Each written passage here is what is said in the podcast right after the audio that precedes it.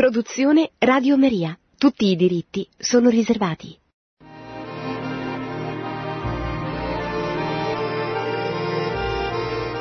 Buongiorno agli amici di Radio Maria. Prima di cominciare la chiacchierata di oggi, che non vede presente Giuseppe Gennarini come eh, previsto, perché poveraccio sta facendo la spola fra una città e l'altra degli Stati Uniti, non solo per evangelizzare, ma anche per una um, missione particolare che gli ha dato Chico, sia lui che io facciamo parte delle comunità neocatecomunali. Chico è stato una delle tante ispirazioni che ha avuto dallo Spirito Santo, è stata quella ultima di comporre sinfonie, eh, sinfonie che sono ascoltate in un contesto catechetico, liturgico catechetico. Beh, eh, magari facciamo una trasmissione per spiegare che cos'è questa strana, questo strano connubio. Comunque eh, Gennarini deve organizzare nei più importanti teatri americani, al Metropolitan di New York, a Chicago, a Boston, queste, eh, queste sinfonie e deve organizzare anche la partecipazione di, del mondo ebraico.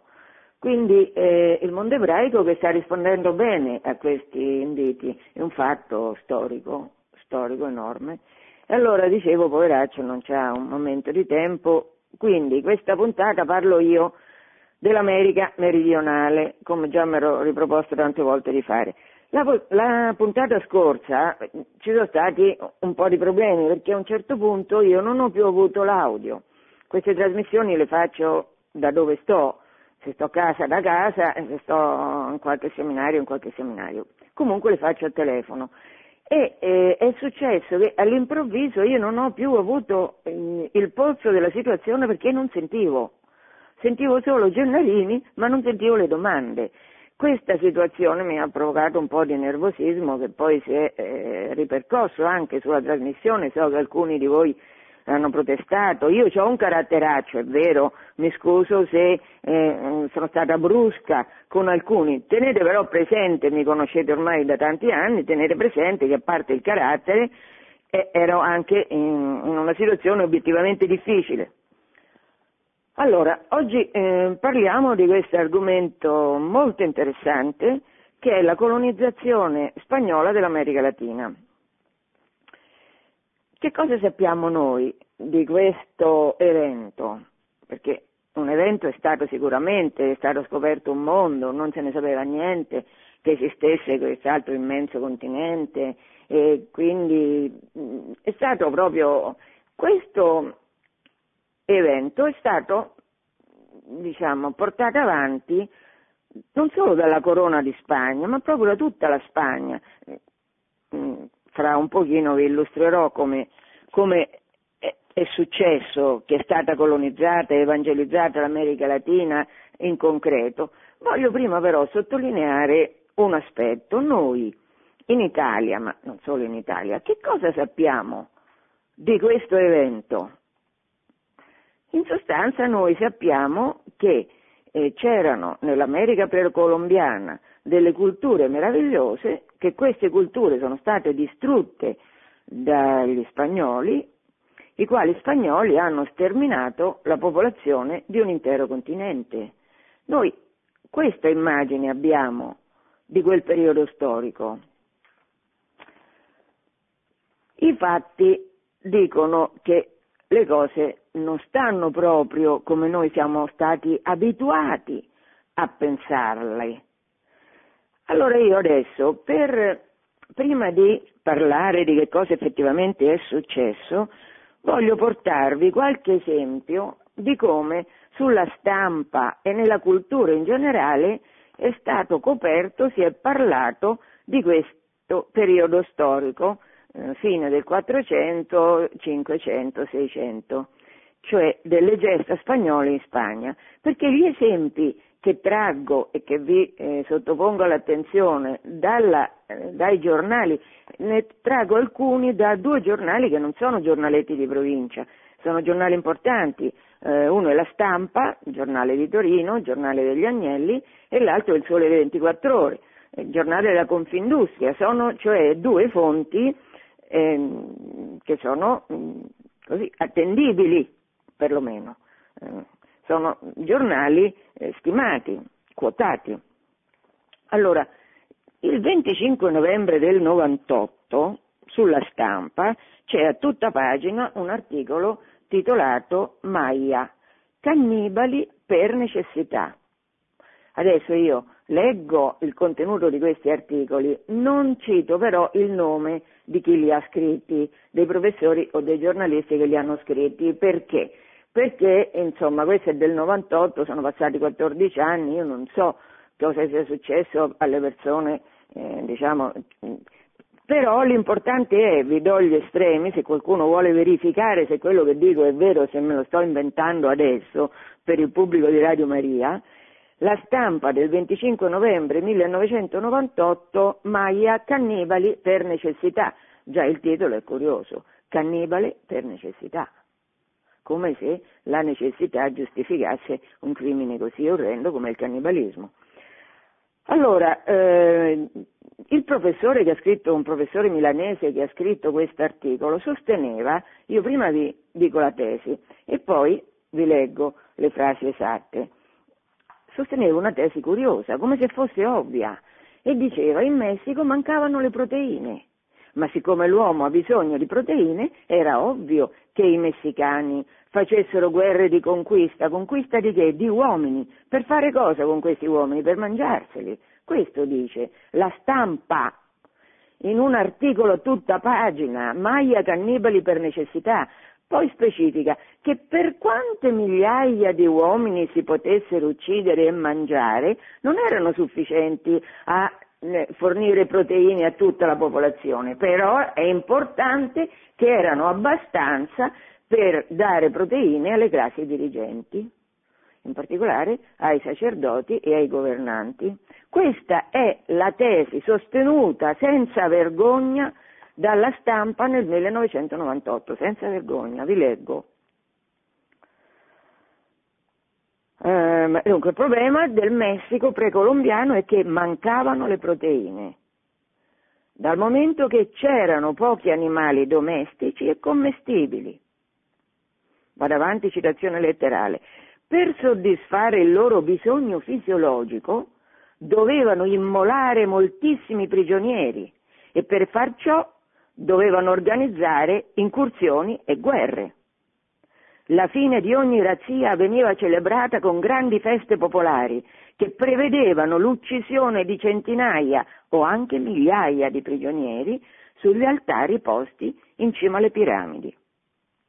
Il cuore ancora palpitante, questo lo dico io perché riassumo, eh, veniva estratto dal sacerdote i corpi venivano, cito, smembrati per essere distribuiti e mangiati. Questi sacrifici di massa, per quanto numerosi e frequenti, non potevano far fronte al fabbisogno proteico di tutto il popolo. Conta invece che la classe dirigente, i sacerdoti e i militari potessero usufruire di queste proteine. Allora qua abbiamo uno spaccato che dà la situazione che era um, vigente all'epoca della colonizzazione spagnola, cioè gli spagnoli vanno in America e che trovano? Trovano migliaia di uomini all'anno o decine di migliaia uccisi sui templi, quei templi meravigliosi che andiamo in tanti a visitare in Messico, nello Yucatan, perché c'è un turismo di massa che va a vedere queste bellezze precolombiane che gli spagnoli avrebbero distrutto. Pensate che in cima a questi templi, che sono specie di zigurate come in Mesopotamia, sono fatti, ci avete presenti, in qualche immagine vi sarà capitato di vederle, se non siete andati sul posto, sono come grandissimi gradoni che bisognava salire. In cima a questi gradoni, in cima a questi templi che erano molto alti, c'era eh, l'altare del sacrificio e venivano sacrificate queste persone perché la, mm, la credenza religiosa azteca eh, pre, mh, mm, era convinta che il dio sole avesse bisogno di sangue umano per splendere se il sangue umano non fosse stato sufficiente a eh, nutrire il sole, questo avrebbe smesso di brillare. Questa era la religione che loro avevano. E in nome di questa religione venivano scannati eh, a decine di migliaia i prigionieri, quelli che venivano razziati dalle tribù vicine, per alimentare il sole. E Tant, eh, questi sacrifici erano sacrifici fatti, fatti cioè in massa. In cima a queste, mm, dove c'era l'altare, in cima a questi templi, c'era come un canaletto di scolo, un grande canaletto di scolo che non serviva per l'acqua, serviva per il sangue, perché il sangue scorreva a fiotti di là e quindi era previsto che scolasse da qualche parte. Allora, questo è il primo articolo che voglio leggere per capire come noi siamo stati abituati a vedere la colonizzazione spagnola. Adesso abituati come una cosa normale, cioè è normale che la stampa abbia pubblicato 14 anni fa questo articolo, perché è normale che un uomo abbia bisogno, è scientifico, che un uomo abbia bisogno di proteine e se non ce le aveva perché non c'erano animali doveva mangiare gli uomini.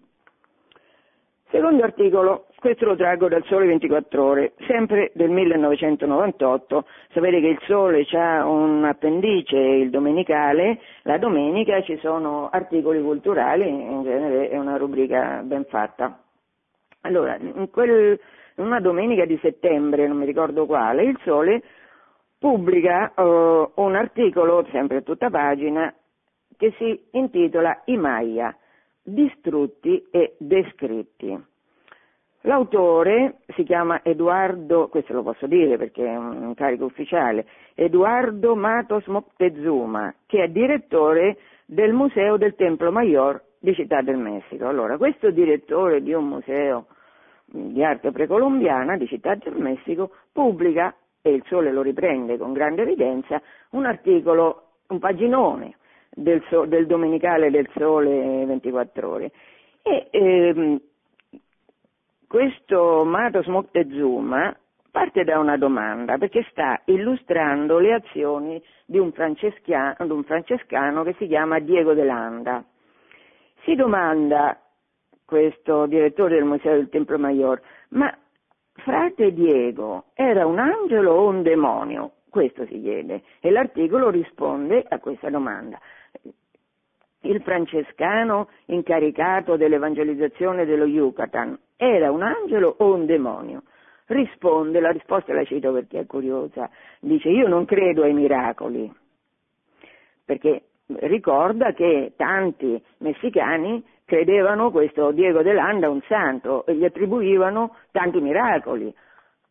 Commenta il direttore del museo, io non credo ai miracoli, propendo per la seconda ipotesi, cioè che fosse un demonio, e aggiunge, senza dimenticare che in fin dei conti anche i diavoli furono angeli, insomma non c'è tutta questa differenza tra angeli e demoni, non è, tut- non è troppo importante. Questa è l'introduzione, diciamo, l'inquadratura di questo articolo, bisogna sapere se questo frate è un angelo o un demonio e poi scrive cosa è successo. È successo, nel, qui stiamo nello Yucatan, negli anni che vanno dal 1549 al 1556. Se pensate che il Messico è stato colonizzato da Cortés, Hernán Cortés, mm, negli anni 20, qui si tratta di 25-30 anni dalla conquista. E è stato incaricato questo Diego de Landa di diventare custode della provincia dello Yucatan. Il custode per i francescani era la massima autorità, come c'è il custode di Terra Santa anche oggi, no? Allora, succede che sotto, questo, sotto questa custodia i francescani, lui, si macchino di torture nei confronti degli indios e questa, questo essere i francescani o i loro dipendenti torturatori è una cosa che fa scandalo.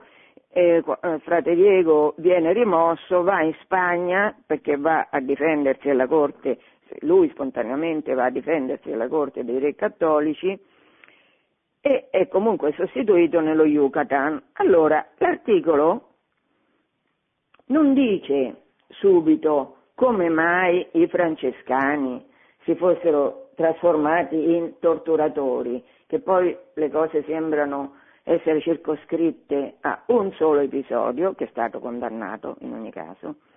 E beh, ehm, il direttore del Tempio Maggior di Città del Messico lo dice solo per inciso alla fine del pezzo e dice mm, racconta questo dettaglio Prima dice che questi sono torturatori che hanno distrutto codici, hanno distrutto oggetti antichi e poi alla fine noi, cioè quelli che hanno un minimo di non pregiudizio anticattolico, capiscono perché questo frate ha distrutto codici e oggetti antichi. E adesso leggo quello che scrive Moctezuma. Si seppe che non solo venivano seguiti certi rituali, cioè i rituali antichi che con gli spagnoli sono stati interrotti. Vi ho appena detto leggendo l'articolo di prima che i rituali antichi culminavano nello sterminio in massa di poveri disgraziati immolati al dio sole. Si seppe che non solo venivano seguiti certi rituali, ma si continuava a praticare anche il sacrificio umano, come si faceva prima dell'arrivo degli spagnoli, ma ora in un modo che era il prodotto dell'influenza cristiana. Giovani e bambini venivano crocifissi nelle chiese alla presenza delle antiche divinità. Allora, frate Diego è un angelo o un demonio?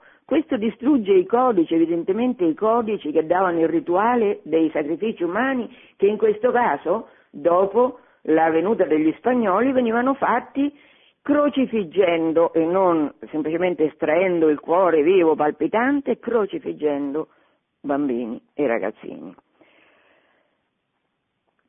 Questo dettaglio, a mio modo di vedere, non è un dettaglio. Adesso faccio altre due citazioni sperando di non annoiarvi troppo, ma penso però che questi esempi di come che descrivono come noi siamo abitu- stati abituati da decenni a conoscere le vicende dell'America Latina siano interessanti.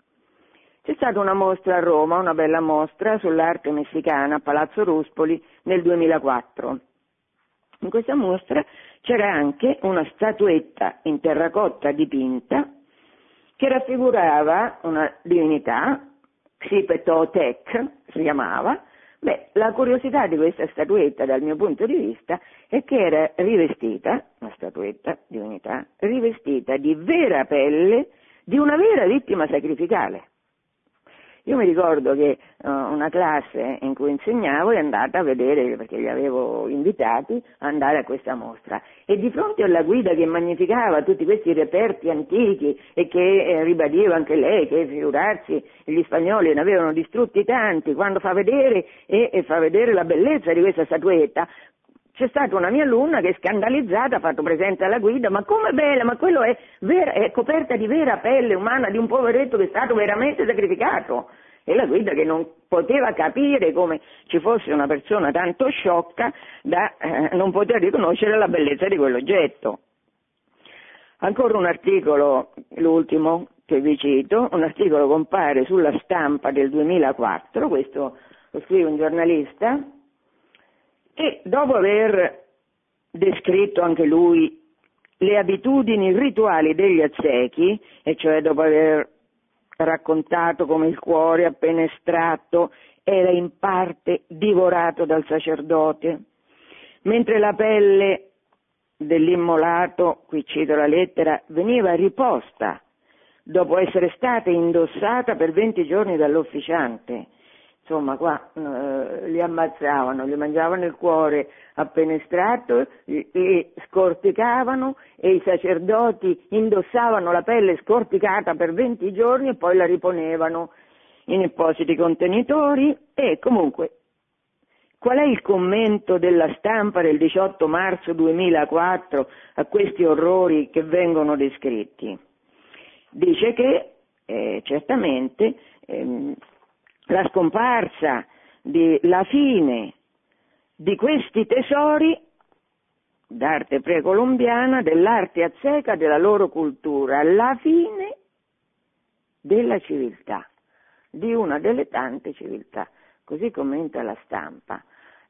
La fine della civiltà. Gli spagnoli hanno in America meridionale prodotto la fine della civiltà precolombiana. Mi chiedo e vi chiedo,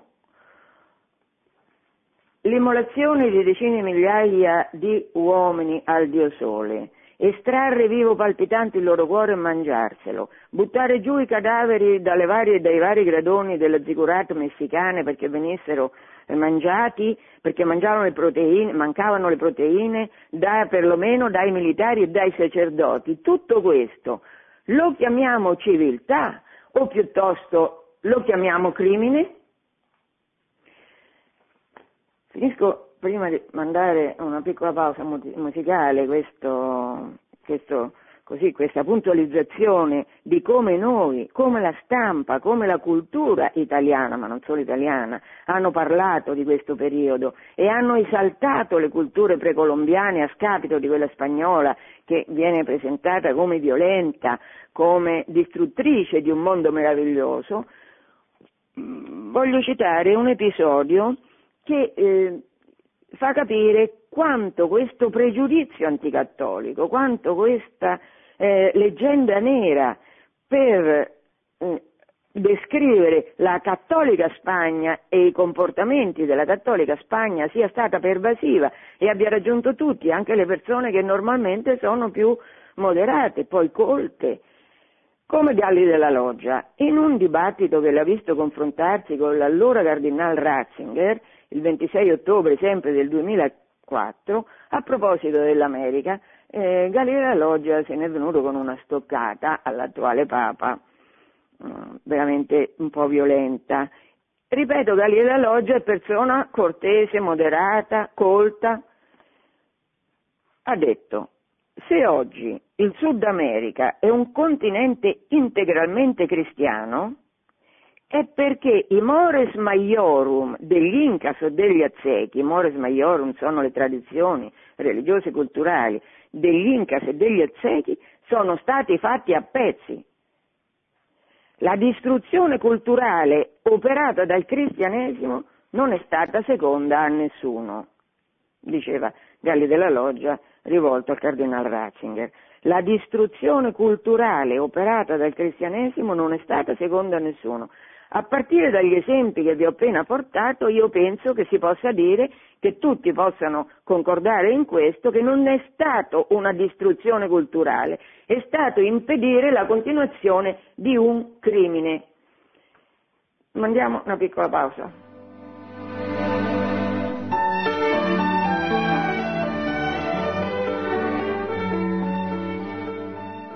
Dunque, stiamo parlando della colonizzazione spagnola dell'America Latina e ho fatto una inquadratura un po' lunga, magari una contestualizzazione di come è venuta, è stata presentata dalla stampa, dalle mostre, dalla cultura, quindi questa colonizzazione a noi, popolazione italiana. Adesso, adesso veniamo ai fatti, cioè veniamo a, ai fatti per l'appunto. Innanzitutto, quello della, della conquista della spagnola di un intero continente è un problema da un punto di vista storico perché eh, quando Colombo va là con tre navicelle e poi quando i colonizzatori seguiranno nel corso degli anni sono molto pochi. È stato calcolato che nei 50 anni che vanno dal 1509 al 1559, cioè la conquista, effettivamente il grosso della conquista, è stato fatto da 27.787 persone, pochissimi. E poi questi non sono andati tutti insieme, sono andati nel corso del tempo.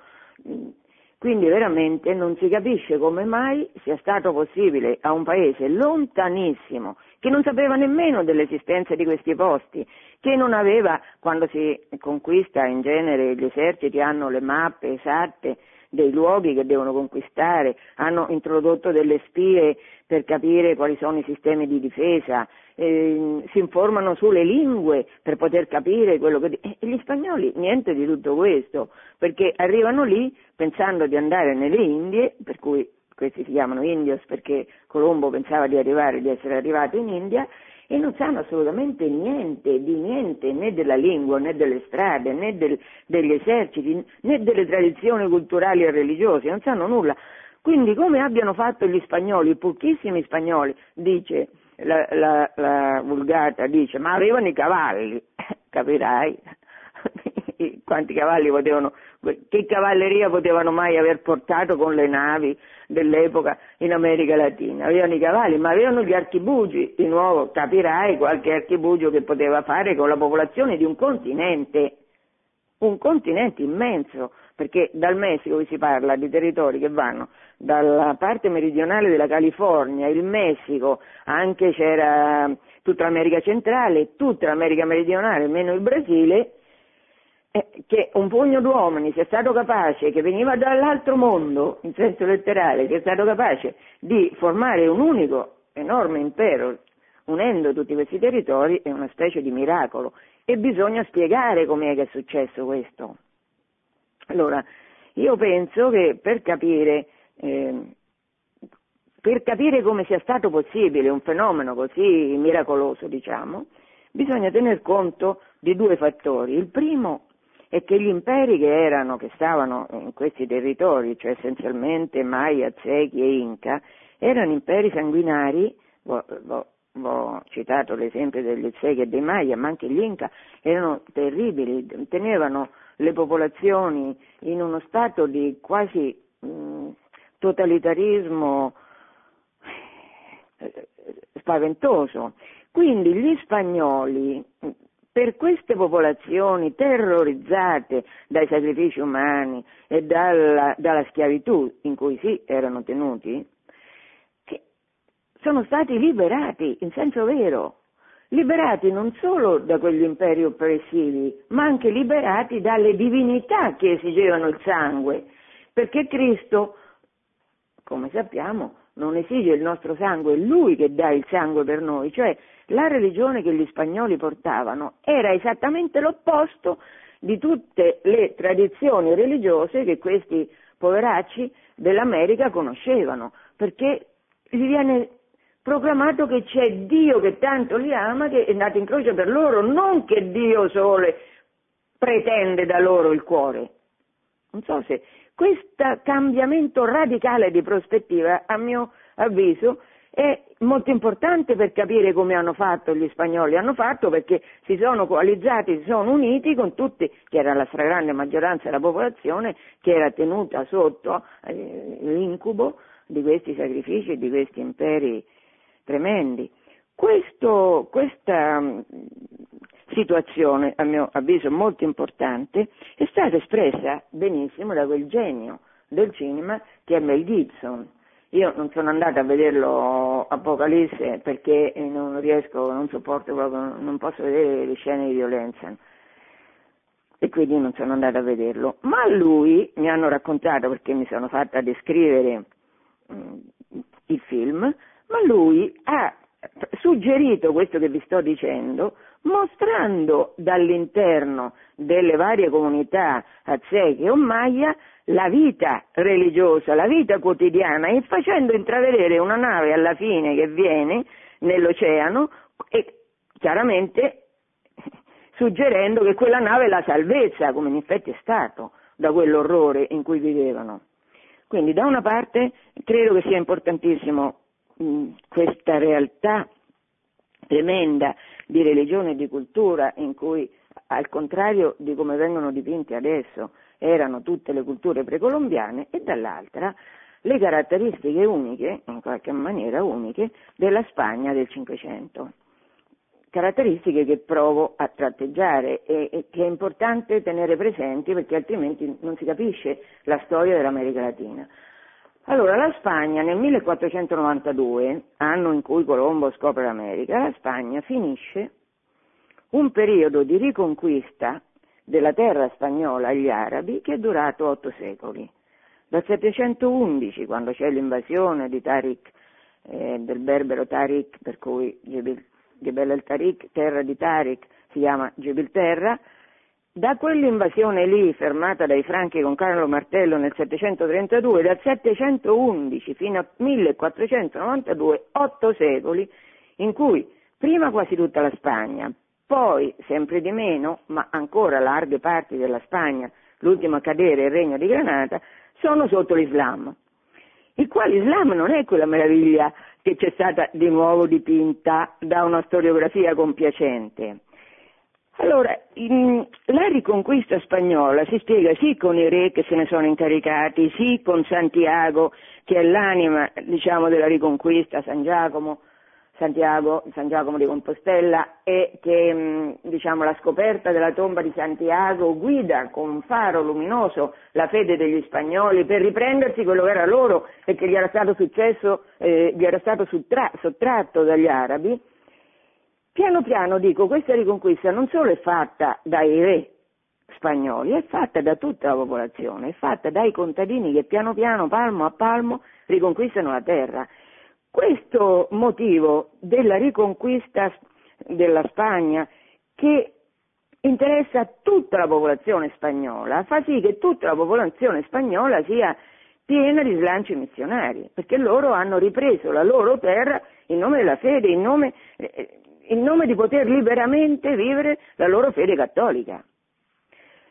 Tanto è così, tanto la situazione è così, che eh, basta prendere dei testi letterari per capire che, eh, mh, quale profondità mh, capillare avesse raggiunto questo desiderio missionario negli spagnoli, basta prendere l'autobiografia, certo, di una spagnola d'eccezione come Teresa la Grande, Teresa d'Avila, per vedere come venivano educati i bambini in Spagna. Allora Teresa racconta che lei aveva nove anni e ha convinto suo fratello più piccolo a scappare di casa la notte per andare a evangelizzare i mori che ancora c'erano in Spagna, quindi per andare il suo desiderio era di morire martire evangelizzando i mori. E per questo è scappata, effettivamente è scappata di casa col fratello, l'hanno ripresa la mattina, se andate a Avila c'è un ceppo che indica dove hanno ritrovato, molto vicino alla città, dove hanno ritrovato questi due fuggiaschi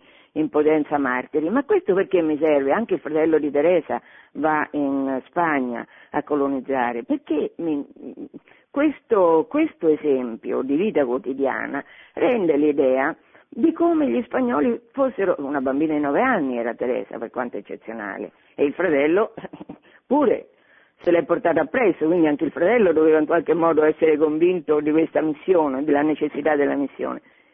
Mm, la Spagna è piena di zelo per la diffusione della fede e per l'evangelizzazione. Questa Spagna va in America Latina. I re spagnoli, che sono ehm, Isabella di Castiglia e Ferdinando d'Aragona, che si sposano nel 1469, i re spagnoli sono chiamati re cattolici e questo, questa, questo è un titolo, non è semplicemente un aggettivo, beh, perché erano cattolici, no, è un titolo attribuito loro dalla Santa Sede, re cattolici. Perché? Perché il Papa ha, ha, dato loro il patronato su tutti i territori che loro eh, colonizzavano e loro erano incaricati dal Papa di evangelizzare tutti quelli che incontravano nei territori che conquistavano. E la Corona di Spagna fatto, ha, ha preso questo compito del patronato con molta serietà. Si dice sempre che l'oro che veniva dall'America Latina ha consentito ai re spagnoli di fare le guerre. Si scorda di dire uno che quell'oro che sì veniva dall'America Latina è stato usato sì dai re cattolici spagnoli, ma per fare cosa? Per difendere la Chiesa cattolica dal mondo protestante che stava devastando tutti i regni cattolici.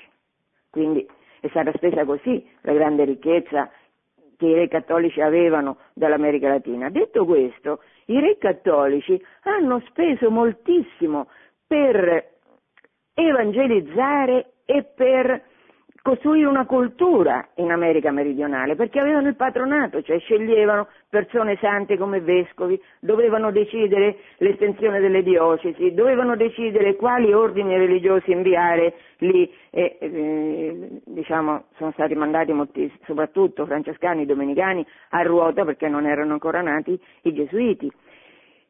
E sono stati costruiti una quantità di conventi, di università, di chiese meravigliose e queste costano. Io anni fa sono andata in Colombia con l'espresso desiderio di vedere, di vedere che cosa avevano fatto gli spagnoli. Beh, le chiese che restano, perché quando l'America Latina, adesso c'è il bicentenario dell'indipendenza, quando l'America Latina ha conquistato sotto la massoneria inglese, francese, americana, ha conquistato l'indipendenza, si va per dire, dalla Spagna per essere dipendente da Francia, Inghilterra e Stati Uniti ed era una dipendenza molto più pesante di quella spagnola, quando questo è successo eh, il fervore anticattolico dei massoni ha distrutto conventi e chiese, noi ne sappiamo qualcosa con il risorgimento.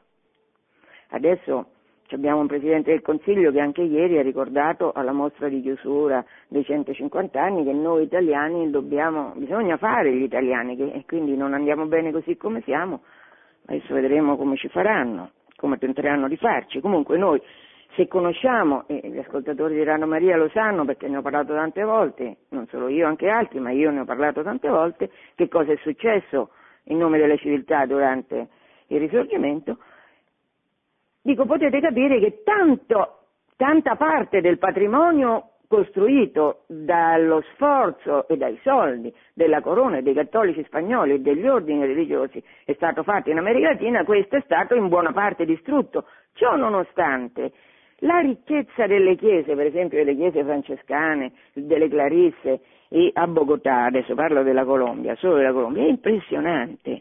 Ci sono pareti d'oro quindi sì, eh, hanno portato una parte del loro oro da noi, ma l'hanno usata moltissimo anche per là, l'hanno lasciata molto anche lì, per organizzare culturalmente. Gli spagnoli hanno fatto quello che la Chiesa intera ha fatto quando siamo stati invasi dai barbari alla fine dell'impero romano d'Occidente. Anche lì per sette secoli invasioni, invasioni, invasioni. E l'Europa è il frutto dell'attività eroica della Chiesa che ha evangelizzato, ma insieme al Vangelo ha portato la cultura.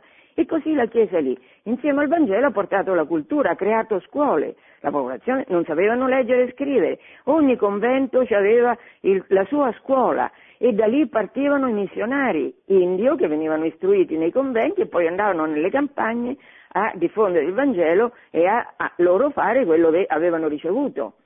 Pensate che la, mm, nel 1552, cioè 30 anni dopo l'invasione del Messico, Città del Messico aveva un'università.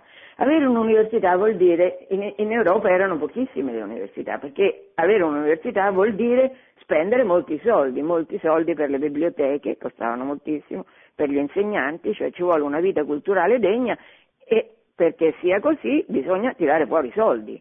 A Città del Messico, 1552, la prima università. Alla fine del Cinquecento, solo in Messico, sono più di 300 i conventi costruiti. Eh, si, trasferisce in America, si trasferisce in America parte della popolazione spagnola per insegnare all'indio non solo la, la cultura, quello ci pensavano gli ordini religiosi, ma i mestieri. Allora artigiani spagnoli andavano per qualche anno in America per insegnare agli indio i vari mestieri. La, mm, si dice che eh, gli spagnoli hanno ridotto in schiavitù le popolazioni dell'America meridionale. E questo è vero per qualche anno. È vero, per qualche anno è un episodio molto curioso. Cristoforo Colombo arriva e nel 1496 manda Isabella di Castiglia, che aveva finanziato il viaggio che l'aveva portato a scoprire l'America, manda a Isabella di Castiglia qualche centinaio di schiavetti, cioè qualche esemplare di quella popolazione che lui aveva trovato in America per farle vedere come erano fatti, quanto erano diversi. Beh, che fa Isabella di Castiglia? fa incarcerare Colombo. Colombo era diventato un'autorità, certamente si può capire, ha cambiato l'economia del mondo la scoperta di Colombo, quindi era un personaggio importante.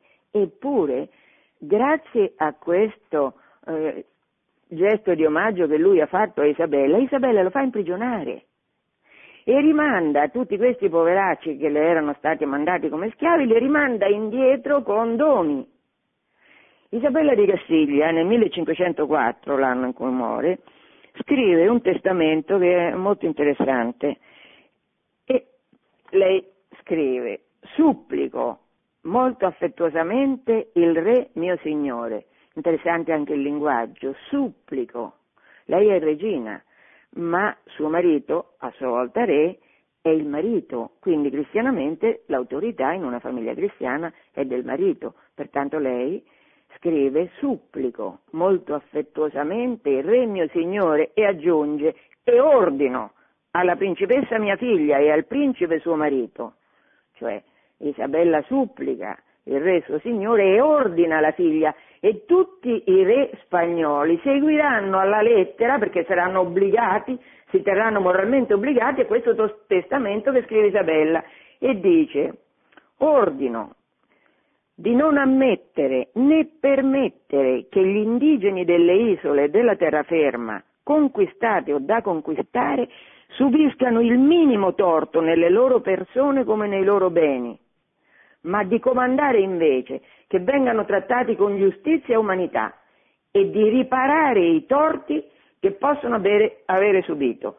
1504 Isabella si schiera e la corona di Spagna con lei e la Spagna con lei si schiera a favore della libertà e della difesa della dignità dell'indio come figlio di Dio.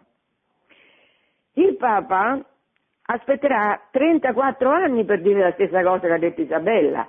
Nel 1537 Paolo III Farnese scrive una lettera, si chiama Pastorale Officium, in cui dice che non devono né dovranno essere privati della loro libertà né del possesso dei loro beni, poiché sono creature umane, parla dell'Indio, e come tali suscettibili di fede e di salvezza. Ma ripeto, Isabella l'ha scritto questo nel 1504, il Papa nel 1537, 33 anni dopo.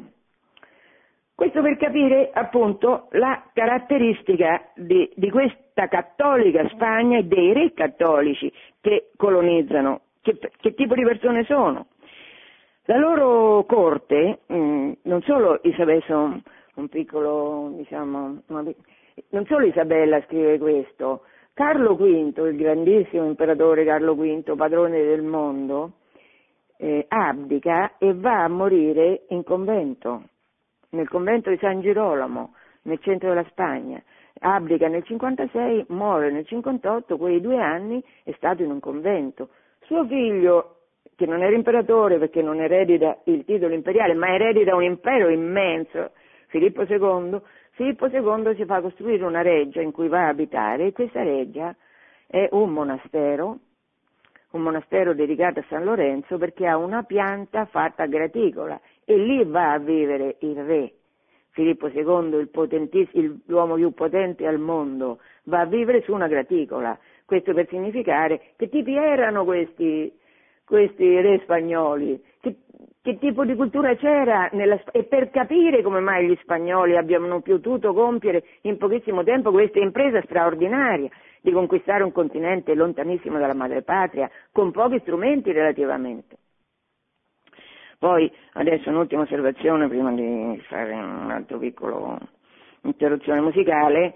E, e, I re cattolici che, man, che, erano, che avevano il patronato avevano la corte sempre aperta a ascoltare le lamentele dei vari frati, dei vari domenicani o gesuiti che venivano a denunciare le opere di, eh, nefande opere di qualche spagnolo, qualche singolo spagnolo che, eh, che trattava male gli indio.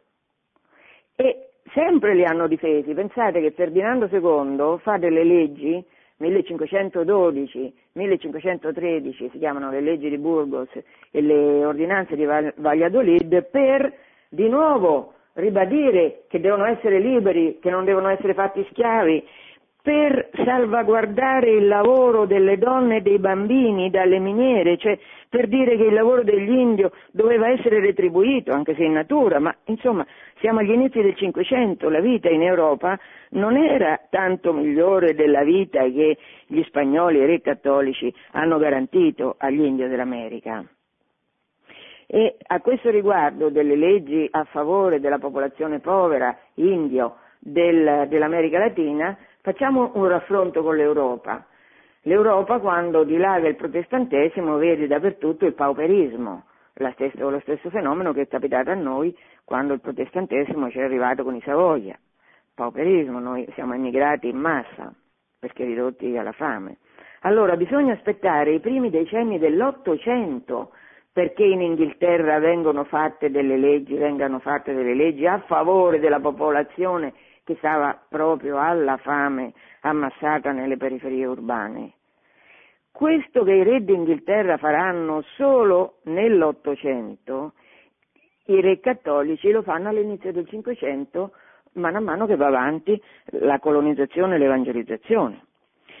Questo sforzo, indubbiamente sforzo enorme, che la Spagna cattolica fa, ma dico per Spagna cattolica, dico tutta Europa, perché negli ordini religiosi che i re cattolici inviano in America Latina ci sono persone italiane, belghe, cioè provenienti da, da tutta la cattolica Europa. Questo sforzo è vistosissimo in un cambiamento meraviglioso che capita all'arte. Adesso quando noi vediamo una raffigurazione, una pittura, una statuetta, una chiesa, fatta in America Latina, la riconosciamo subito perché è un'arte eh, latinoamericana in qualche maniera. Gli spagnoli, insieme agli indio locali, creano proprio uno stile artistico ed è uno stile pieno di luce, pieno di gioia, al contrario di quelle raffigurazioni terribili tremende in cui eh, eh, prevale il colore del sangue che sprizza da tutte le parti perché loro questo raffigurano, quello che vivevano, e cioè che bisognava dare al sole da mangiare, il cuore umano. Se voi andate in America Latina c'è ancora là un artigianato popolare meraviglioso di tutte statuette della Madonna, di Gesù, come un po' c'è rimasto un po' a noi in Italia meridionale, un po', ma lì è, è un'esplosione proprio di felicità, si vede che la popolazione, tutta la popolazione era grata a Dio per aver permesso questa evangelizzazione e questa colonizzazione da parte della Spagna. Una breve interruzione.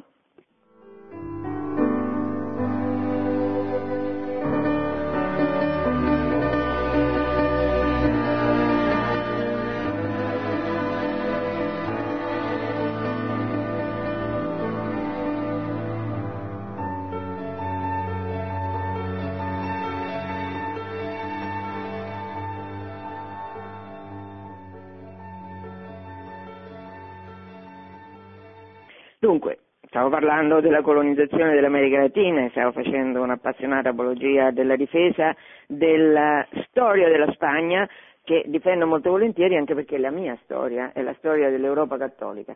Mi ero scordata di dire che mh, una spinta enorme all'evangelizzazione e alla, eh, diciamo, per usare una parola brutta, acculturazione cristiana di tutti i popoli dell'America Latina, mi ero scordata di dire un fatto fondamentale. 1531, dieci anni circa dopo la conquista del Messico, avviene un miracolo enorme. Maria appare a un indio che Giovanni Paolo II ha fatto santo, ma abbiamo dovuto aspettare 400 anni perché un papa abbia fatto santo Juan Diego, questo indio, umile indio, a cui Maria ripetutamente appare e gli dice vai dal vescovo e digli che qua deve costruire una chiesa in mio onore andare dal vescovo questo poveretto, lui ci va ma il vescovo non l'ascolta. Alla fine Maria gli appare un'ultima volta e poverino Juan Diego ripete ma guarda che a me non mi ascoltano. Allora lei gli dice beh, allora tu fai così, vedrai che questa volta ti ascoltano. C'aveva lui un poncio che è diciamo, il cappotto tradizionale degli indios, quell'oggetto fatto con un buco per la testa, un rettangolo con un buco, e dice mm, apri questo, questo poncio, apri questo mantello, lui solleva i lati di questo mantello e Maria riversa su questo mantello, mantello un mazzo meraviglioso di rose che non c'erano in quell'epoca. Allora lui, non era epoca di fioriture di rose, lui va, torna dal vescovo e a questo punto gli dice la storia, guarda che me è comparsa questa donna, mi ha detto di farti vedere e lui mentre apre il mantello per, per dare al vescovo il mazzo di rose, succede che sul mantello, su quella tilma, è raffigurata la Morenita, cioè la Madonna che è la patrona dell'America Latina. Morenita perché Maria fa un miracolo straordinario, appare con dei caratteri scuri, come sono la popolazione degli indio ha una carnagione più scura della nostra. E Maria appare in tutta la sua bellezza sulla luna, con tutti questi fiori, eh, e quello, quel miracolo, ha detto Benedetto XVI, Dio ha fatto ciò che non ha fatto per nessun'altra nazione, non c'è dubbio. Nessun'altra nazione ha avuto sottolineata, così come dire, da Maria, che quella era una cosa buona, che andava bene, come nel miracolo di Guadalupe, come nella Morenita, l'immagine della Morenita a cui tutta l'America Latina e non solo è affezionatissima. Allora, voglio chiudere, certo sto rubando lo spazio alle domande, però è una questione complessa che volevo cercare di illustrare il meglio possibile. Voglio chiudere, anche se brevemente, puntualizzando dibattito, il dibattito culturale che in Europa, quindi non solo in Spagna, in Europa, segue questa portentosa scoperta di territori lontanissimi, finora, fino ad allora sconosciuti.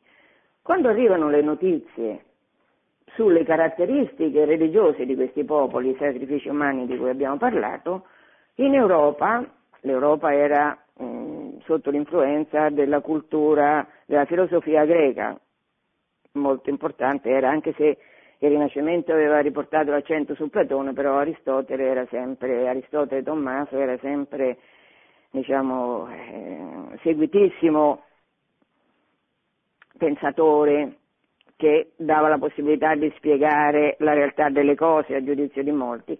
Eh, Aristotele teorizza la schiavitù per natura, cioè lui dice, e guardate che è una cosa logica, mi pare di averlo già accennato in altre trasmissioni, come si può mettere sullo stesso piano un deficiente uno che non capisce niente veramente, un malato mentale e una persona sana di mente e un genio matematico, come si possono mettere sullo stesso piano queste persone? A livello razionale è ragionevole ipotizzare che quello che non capisce niente debba, servi- debba seguire i consigli di quello che capisce, perché così quello che capisce avrà diciamo, una manodopera a suo favore, quello che non capisce sarà impedito di fare stupidaggini colossali da quello che capisce. Allora, questa è la teoria della schiavitù per natura. E in Europa c'è tutto un dibattito, eh, ripeto, culturale che, rivolge, eh, che riguarda le università, in cui c'è gente che si schiera per il fatto che gli indio, che erano così barbari, diciamo, eh, fossero fatti schiavi perché dice che la vita che loro conducevano avrebbe testimoniato a loro sfavore che non avevano un'anima che erano delle specie di animali e quindi andavano sottomessi all'autorità, alla schiavitù di quelli che, che avevano un'anima. Eh, già ho sottolineato come è Isabella nel 1504 che anticipa e giudica questo dibattito come inconsistente perché difende gli indio. Comunque è interessante, è un fatto storico che questo dibattito c'è stato. Molto interessante, e di questo aspetto veramente poco si parla, è che nella Spagna cattolica del Cinquecento la cultura, oltre che i re, oltre che le classi dirigenti, si interroghi sulla liceità della conquista. È lecito conquistare? È lecito colonizzare? È lecito intervenire per interrompere con la forza i sacrifici umani? È lecito. Eh, che fosse lecito conquistare colonizzare in nome della fede, l'aveva stabilito il Papa, qui c'è un precedente che non riguarda la Spagna, riguarda il Portogallo, ed è esattamente l'epistola Romanus Pontifex fatta da Niccolò V nel 1454 per autorizzare i sovrani portoghesi in nome della fede, lo leggo perché è veramente un esempio, io sempre difendo la storia della Chiesa, ovvio, perché la Chiesa me, attraverso la Chiesa mi è arrivata la vita, io vedo come la Chiesa sia meravigliosa, piena di gente santa, di gente santa, gente di tutte eh, le classi sociali, di tutte le età santa. Ci sono però degli aspetti che riguardano anche la vita della Chiesa che sono, sono difficilmente comprensibili alla luce della santità che la caratterizza la Chiesa. E allora, scrive Niccolò V, diamo piena e completa facoltà al re Alfonso di invadere, ricercare, catturare, conquistare e soggiogare tutti i saraceni e qualsiasi pagano e gli altri nemici di Cristo ovunque essi vivano, insieme ai loro regni, ducati, principati, signorie, possedimenti e qualsiasi bene. Quindi la bolla dice che il re Alfonso legittimamente, ha legittimamente occupato le isole, le terre, i porti, le acque, le hanno possedute, cioè qua era il papato che aveva deciso con delle bolle emesse a metà del 400 che era lecito conquistare, schiavizzare, impossessarsi di tutti i beni dei saraceni, cioè dei nemici della fede, i musulmani, dei saraceni e anche dei pagani, mai la Chiesa aveva fatto così perché sempre l'evangelizzazione si era fatta, Carlo Magno l'aveva fatta ai sassoni con la forza, ma insomma la Chiesa non ha mai fatto evangelizzazione con la forza, qualche episodio degli ordini militari teutonici, ma insomma il papato ha sempre promosso l'evangelizzazione, mai con le armi, salvo, ripeto, a metà dell'Ottocento la Chiesa del papato rinascimentale che aveva questa idea e quindi la liceità della colonizzazione è affermata dalla massima autorità dell'epoca, quale era il Papa, perché si riteneva che il Papa avesse una giurisdizione immediata e universale che gli era stata data da Cristo. Cioè il Papa era eh, la massima autorità del mondo, l'autorità massima che quindi poteva creare regni, poteva dare imperi e perché? Perché Cristo è il re dell'universo, in qualche modo il Papa lo rappresentava, questa era la hierocrazia pontificia che anche a metà del 400 aveva forza.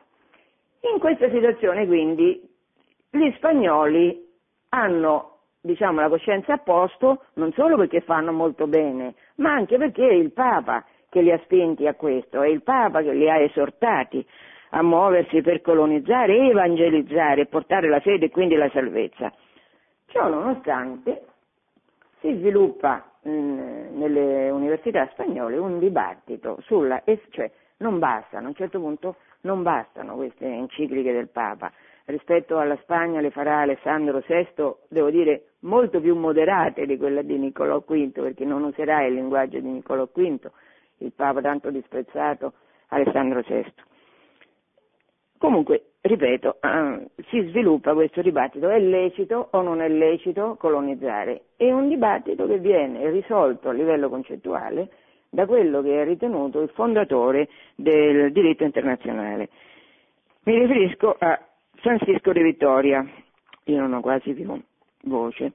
Francisco de Vittoria scrive dei testi che sono interessantissimi perché dice che i principi cristiani non possono, etiam autoritate pape, nemmeno con l'autorità del Papa, nemmeno col permesso del Papa, i principi cristiani non possono colonizzare territori pagani con la scusa di, di diffondere la fede, perché così mai ha fatto Israele e così mai hanno fatto gli imperatori cristiani, quindi non lo possono fare.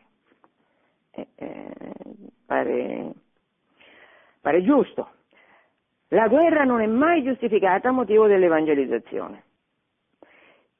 Poi mm, De Vittoria dice è lecito varcare i mari, è lecito occupare delle terre disabitate e una volta occupate è lecito difenderle. Per, fa però un discorso specifico per quello che riguarda i sacrifici umani. Questi è lecito impedirli, non solo è lecito, è doveroso impedire che avvengano dei sacrifici umani, quindi la Spagna deve intervenire militarmente, lo deve fare perché lui porta la Bibbia, è un religioso, è un domenicano, porta la Bibbia, perché dice che Dio chiederà conto a ognuno del suo prossimo unicuique mandavit Deus de proximo suo. Questo eh, c'è scritto nel, nell'Antico Testamento. Dio chiederà conto ad ognuno di noi di che cosa abbiamo fatto al nostro, al nostro prossimo. E poi perché dice, gli indio, che pure non debbono essere combattuti perché pagani, che pure non debbono essere evangelizzati con la scusa, colonizzati con la scusa che commettono crimini contro natura, questi stessi indio non sono tanto sui iuris, dice, cioè non possono arrivare al punto di eh, distruggere la vita di altri innocenti. Perché il sangue degli innocenti grida vendetta al cospetto di Dio, quindi gli spagnoli, nel caso dei sacrifici umani, devono intervenire per interromperli. Allora con questo uh, chiudo questa conversazione sull'America Latina che spero sia servita a qualcuno e dopo un po' di musichetta aspetto le domande.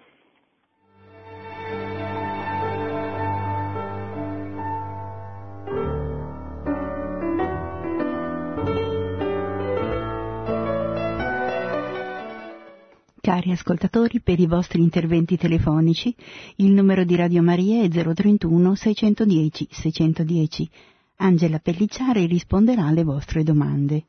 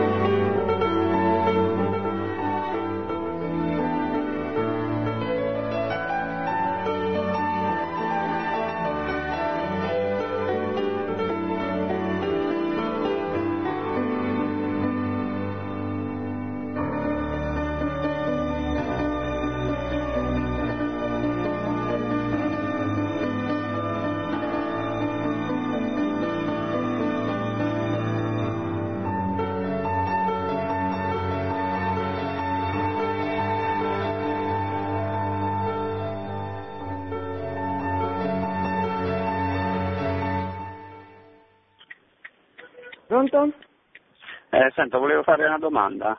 Mm. Siamo da Napoli. Come si chiama? Possibile? Osvaldo. Eh, Osvaldo.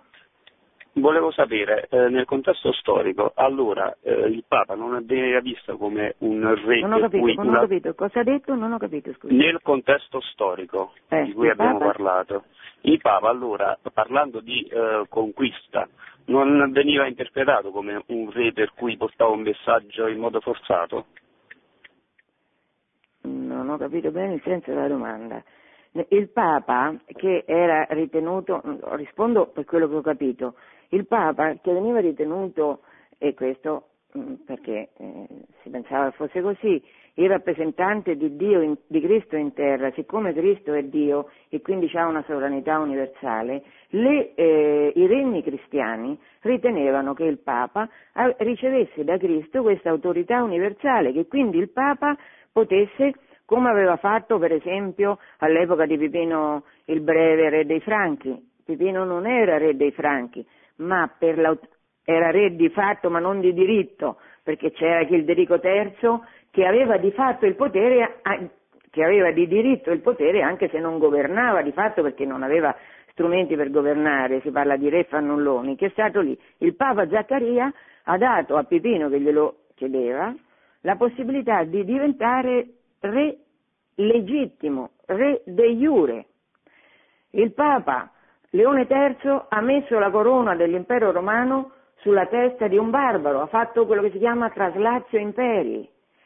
E in nome della Chiesa e quindi del Papa che sono fatte le crociate, cioè il Papa era riconosciuto da tutti i regni cristiani come la massima autorità del mondo e veniva ritenuta lecita un'investitura eh, monarchica fatta da lui. Spero di aver risposto.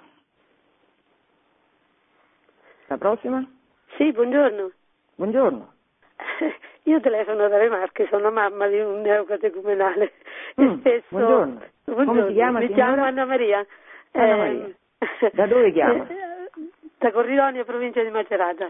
Hai capito? Eh, sì, eh, sono stata fortunata stamattina, ma siccome a lei l'ho seguita spesso quando ho potuto, il lunedì mattina, facendo queste due faccende di casa, e ehm, grazie a Dio eh, tutte le notizie che ci danno no, contro la Chiesa nel corso degli anni, però è vero che io ho fatto il primo magistrale, poi eh, nei libri di storia o in- negli anni in cui eh, si tentava anche di dare formazione, diremmo, umana eh, nelle scuole, nella cultura, con i giornali, no?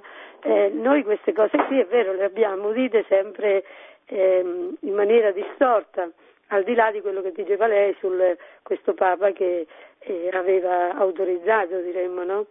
Ma sulla faccenda delle, dei, dei Maya veramente sono state dette cose di più di più. E come facevano, ecco, le persone come me, io ho 72 anni, a difendersi, diciamo, no? se per esempio non, non avevamo la possibilità anche di conoscere certe notizie, eh, bisognava andare a ricercare nei libri, come ha fatto lei, nella, ecco, quindi c'è stata anche da parte nostra un silenzio, eh, diremo dei Eh, cristiani. Signora, comuni. purtroppo, purtroppo, io, lei mi dà l'opportunità di citare una lettera del Papa Leone XIII che cito sempre, purtroppo la storia è diventata una congiura degli uomini contro la verità. Questa è diventata la storia. Questi sono diventati i libri di storia, i libri di testo, i giornali, le trasmissioni televisive, una congiura contro la verità, perché c'è da parte del mondo una avversione, chi è il principe del mondo? È Satana, e da parte di Satana c'è un eh, odio per la Chiesa Cattolica e per la storia della Chiesa Cattolica e per la storia delle nazioni cattoliche. Quindi questa storia è stata piano piano eh, sempre più calunniata fino ad arrivare a delle posizioni che sono incredibili. E pensare che gli spagnoli abbiano potuto sterminare un continente, loro che arrivavano, come ho cercato di descrivere, eh, in pochi, senza conoscere niente del posto, è, una cosa che eh, fa ridere. Cioè, mm, la- eh, anche poi tenendo conto che veramente c'è stato qualcuno invece che ha fatto quello che viene attribuito agli spagnoli. Questo qualcuno sono state le potenze eh, protestanti, l'Inghilterra, l'Olanda. Sono arrivati in America del Nord, ne parlava Gennarini e ne riparlerà ancora prossimamente eh, la volta scorsa, queste potenze sì sono arrivate lì per imporre la nuova Gerusalemme, e quindi per ammazzare, per distruggere, perché tanto loro erano quei poveretti che stavano là, erano, eh, erano figli di Esaù, cioè erano persone che non contavano niente, anzi che dovevano essere soppiantate dai veri figli di Dio che ritenevano di essere i vari calvinisti e protestanti che invadevano l'America settentrionale. In America meridionale è successo l'esatto contrario. Se c'è stata una potenza che ha difeso gli ultimi, che ha difeso l'Indio, questa è stata la corona di Spagna. Ma viene attribuito alla Corona di Spagna, alla cattolica Corona di Spagna e alla cattolica Spagna vengono attribuiti i misfatti che ha fatto qualcun altro, perché qualcun altro li ha fatti veramente questi misfatti, e cioè in America settentrionale gli indios sono scomparsi, ce n'è qualche esemplare lo mantengono così per dato folcloristico nelle cosiddette riserve, non sto scherzando. Andate in America settentrionale e non troverete discendenti di indio perché sono stati sterminati, troverete i discendenti degli schiavi eh, africani che sono stati portati lì, quelli sì, e i bianchi. ma a parte gli indio che ci sono adesso perché c'è stata diciamo, una immigrazione fortissima dall'America meridionale verso l'America settentrionale ultimi, nell'ultimo secolo, quindi adesso sì ci sono nuovamente gli indio in America settentrionale, ma erano scomparsi perché l'avevano massacrati. Cioè è stata fatta un'operazione per cui un misfatto che qualcuno aveva compiuto, per lavarsi la coscienza di questo misfatto, questo misfatto è stato attribuito, appiccicato ad altri, in modo che si condannavano questi altri, autori di un misfatto che non avevano commesso, a, a, per diciamo, coprire le colpe di quelli che si erano macchiati di questi crimini. Prossima domanda? Sì, eh, signora, mi chiamo Gian Pietro e, e chiamo da Cremona. Eh, Innanzitutto le volevo fare un complimento, non una precisa domanda, per la lezione che ha fatto, perché io ho imparato più da lei questa mattina che in tutti i libri, in tutte le notizie che ho letto precedentemente. Mi fa piacere perché ha sgombrato il campo a tutto un sacco di pregiudizi che si scagliano continuamente contro la nostra religione cattolica, contro i cristiani e ce ne vorrebbero molte di queste, di queste spiegazioni, a Radio Maria ci sono. Sono d'accordo con lei che eh, manovra sotto sempre il maligno per travisare la storia, per rovinare e ribaltare tutto e bisogna la falsità, essere... no? È il principe della falsità, eh, della menzogna. È, è proprio, è proprio quello, vero, il compito suo e lo fa, e lo fa benissimo e quindi eh, dobbiamo sì. essere eh, forti con, con, Radio Maria e sostenerla proprio, proprio, per questo. Io la ringrazio eh, di questa sua esposizione. Grazie a lei. C'è un'ultima domanda prima di chiudere? Pronto? Sì. Pronto, buongiorno dottoressa, sono Renato da Roma. Buongiorno. Sono rimasto molto impressionato dalla sua esposizione che tra l'altro eh, seguo ogni tanto appunto la storia della, della, Chiesa rivisitata con altre parole, con tutto un altro mondo e la, la ringrazio per questo. Però um, ho una, una, domanda, quando è cominciata uh, la così, eh, l'importazione dall'Africa degli, degli, schiavi neri in Sud America. Ehm, forse è stata più appunto per, per, quella bolla di cui parlava prima, eh, resa lecita in Portogallo, per la, la popolazione così, così mista, così, così, varia che resta oggi in Brasile, oppure mm, ci, ci sono stati appunto periodi successivi in cui appunto eh, è prevalsa una mentalità schiavista che originalmente invece era, era stata preservata appunto da, da questi regnanti cattolici. Che cosa è successo? Dunque, è successo che ehm,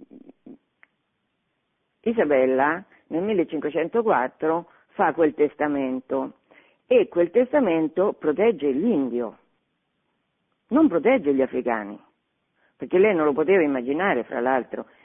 E allora, mentre gli indios sono stati sì protetti, a lavorare senza nessuna garanzia nelle varie piantagioni dell'America Latina, soprattutto del Brasile, usati, è stata usata la manodopera schiavile negra. La Chiesa, la Chiesa con Paolo III, eh, 1537, ha condannato la schiavitù degli indio. Lì per lì però aveva condannato solo la schiavitù degli indio. L'anno dopo fa un'altra enciclica a Paolo III che si chiama Veritas Ipsa, in cui condanna in assoluto la riduzione in schiavitù di qualsiasi tipo di popolazione, di persona. Quindi diciamo, eh, di fatto gli africani non sono stati difesi dalla corona di Spagna come invece sono stati difesi gli indio. Certamente questa è una grande differenza. Allora, chiudiamo qui o...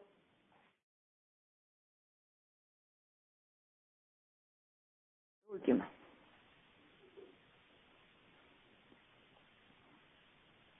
Pronto? Sì, eh, professoressa Pellicciari, eh, buongiorno, mi chiamo Giuseppe Sarbi, al telefono da, da Lerici, provincia della Spezia. Io buongiorno. Senti- buongiorno, ti a sentire, io confermo quel, il ringraziamento e gli elogi che ha fatto quel precedente l'ultimo, quel signore che ha chiamato precedente l'ultimo. Ci vorrebbero milioni di persone che fanno conferenze come le sue, però io le voglio dire una cosa, che eh, i cattolici adulti mm, sono d'accordo con queste persone come Gali della Loggia, per esempio, ha capito? Eh, so. E eh, eh, questa eh. è la tragedia nostra. Questa è la tragedia nostra, sono d'accordo con lei, ma che vogliamo fare? Pregare. È vero che buona parte della Chiesa è stata influenzata da una mentalità mondana per quello che riguarda la difesa dei cosiddetti valori. Siamo stati influenzati in massa dalla mentalità mondana. Eh, adesso abbiamo una bella battaglia, quella del matrimonio cosiddetto matrimonio omosessuale come conquista di civiltà. Adesso vedremo, adesso ci avremo quest'altra. E purtroppo anche all'interno della Chiesa, adesso non voglio fare polemiche, ma insomma c'è stata una dichiarazione di questi giorni di un leader pure che passa per un leader cattolico, di un partito che riunisce molti cattolici. Insomma, è così. Questo è un dramma, ma questo dramma Dio permette in qualche maniera, per mettere in evidenza la santità di quelli che invece non fanno compromessi sul mondo, perché poi sempre lì stiamo, che eh, per il nostro interesse di potere, di soldi, in molti facciamo compromessi col mondo. Perché andare contro il mondo vuol dire non avere potere, non avere cattedre universitarie, non avere accesso ai giornali, vuol dire tutto questo. E quindi mh, mm, molti fanno una via di mezzo. Però Gesù lo dice chiaramente, o di qua o di là, non ci sono tre strade, ce ne sono due. O scegli la via della vita o scegli la via della morte. Si tratta di pregare, e questo è un invito che faccio a tutti, di pregare perché l'Italia in cui c'è Roma, questo tanto sbandierato risorgimento che è stato un massacro della popolazione italiana, si tratta di pregare perché noi italiani resistiamo saldi nella fede, anche col cervello aperto, non col cervello fatto a polpettine dalla propaganda che ci viene somministrata tutti i giorni saldi nella fede per difendere Roma, per difendere la nostra civiltà che non ha uguali al mondo, la civiltà cattolica, che è stata smantellata in Italia purtroppo anche, ma preghiamo Dio che quello che resta e rispetto alle altre nazioni europee è tanto, non ci venga ucciso. Qua ci vuole la fede, ci vuole la fede, chiediamo a Maria che ce la conceda per sua intercessione. Allora eh, vi auguro a tutti buona Quaresima e buona Pasqua che è la vittoria, sua morte che Cristo ha, ha realizzato per noi, vittoria che è la nostra speranza, perché noi abbiamo gli occhi rivolti al cielo, non qua, non qua, gli occhi rivolti al cielo, sapendo che quelli che hanno gli occhi rivolti al cielo fanno la storia, perché la storia è fatta dai santi, non è fatta dai poveri uomini che ammazzano, derubano, mentono, confiscano a loro favore, no? Quello, quella è spazzatura, spazzata via, è fatta dai santi. Allora chiediamo a Dio di diventare un popolo di santi. Buona giornata.